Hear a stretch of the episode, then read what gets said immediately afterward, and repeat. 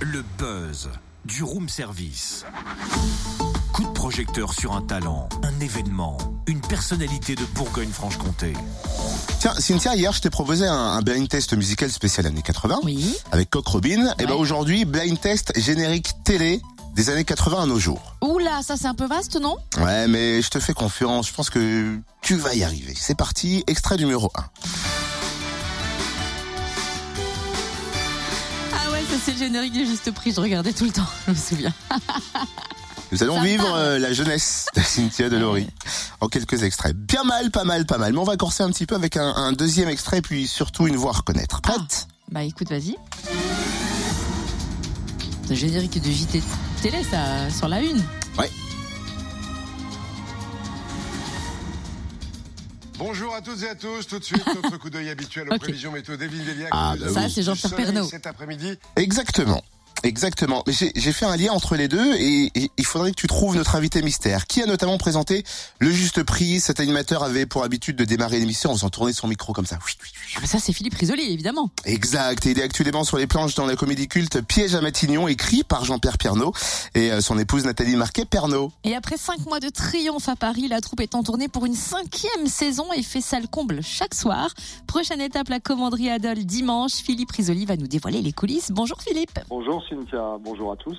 Quel succès pour cette pièce en tournée pour une cinquième saison, après euh, cinq mois de triomphe à Paris notamment. Est-ce qu'on peut rappeler le pitch de la pièce pour qui ne la connaît pas encore? Alors en deux mots, le pitch, ce sont les mésaventures d'un homme politique que, que j'interprète, qui s'appelle François d'ailleurs, François Delabarre, celui-là, qui attend au moment où la pièce commence d'une minute à l'autre d'avoir une promotion, c'est-à-dire d'être nommé ministre, voire peut-être Premier ministre. Alors il est d'une nervosité absolue, il a son téléphone à la main, là où il se trouve, il capte, il capte très mal, il a quasiment pas de réseau, donc il est dans un état d'énervement.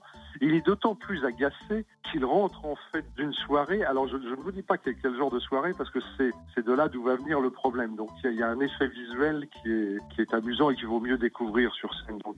Donc il rentre d'une soirée chez le cousin de sa femme avec sa femme et en revenant, il a eu un souci de, un souci de voiture qui vient s'ajouter à, à, à- déjà son, son agacement général. Et ce souci de voiture aura finalement euh, une importance qu'on n'imagine pas euh, au début de la pièce. Voilà. Alors ça traite à la fois des, des, des, des- coulisses de, de, de, de la politique, des trahisons, des coups bas, des revirements de situation, et puis en même temps, de, de, de, on va dire de la rumeur sur Internet. C'est un petit peu le, un petit peu le mauvais côté d'Internet. Dieu sait si Internet a, des bons côtés et Dieu sait si on ne peut plus vivre euh, sans son smartphone à la main. C'est vrai que parfois, et, d'autant plus quand on est quand on est un homme public, euh, des rumeurs et encore pire des fausses rumeurs circulent comme ça sur, sur sur Internet. On parle de ça un petit peu, mais le tout dans une franche rigolade parce que c'est ce qu'on appelle une comédie de c'est-à-dire quelque chose de très rythmé qui va très vite, ça rentre, ça sort, on est cinq sur scène, et, euh, et, donc c'est une heure et demie vraiment vraiment de, de rire quoi,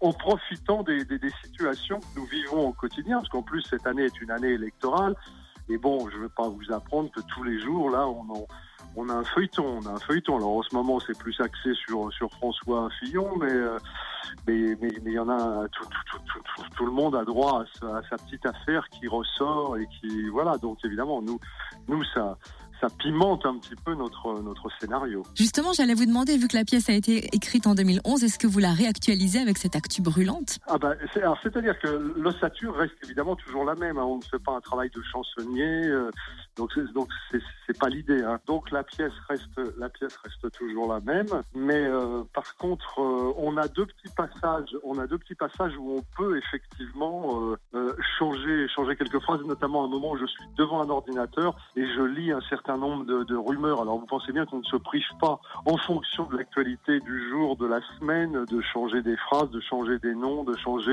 évidemment les- ça donne du coup du coup ça actualise complètement cette pièce au, au fur et à mesure des, des- des semaines et des mois. Est-ce que c'est difficile d'endosser le costume de ce personnage ou au contraire est-ce que cela a un côté exaltant? Ah bah je- déjà monter sur scène et, et de rentrer dans la peau de quelqu'un qui n'est pas vous.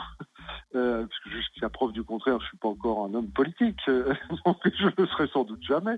Euh, c'est déjà intéressant. Et puis en plus, pour moi, c'était une première, puisque avant le, avant de, de, de, monter sur scène avec cette pièce, donc qui, je le rappelle, s'appelle Piège à Matignon. Moi, je n'avais jamais fait de théâtre, hein, même si j'avais fait pas mal de scènes hein, au cours de ma carrière euh, liée à la télévision. Mais c'est sont, sont deux métiers sensiblement, sensiblement différents. Donc voilà, là vraiment rencontrer ce personnage, essayer de l'interpréter au mieux, au plus juste. Euh, oui, c'est très exaltant. Hein, J'adore ça en fait. Oh, tu Merci beaucoup Philippe Risoli. Rendez-vous, c'est ce dimanche à 17h à la commanderie Adol pour découvrir Piège à Matignon. Un moment de franche rigolade, les acteurs et le public s'éclatent, hein, vous l'avez entendu, c'est exaltant.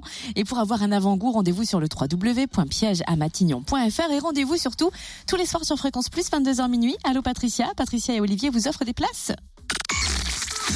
Retrouve tous les buzz en replay. Connecte-toi. fréquenceplusfm.com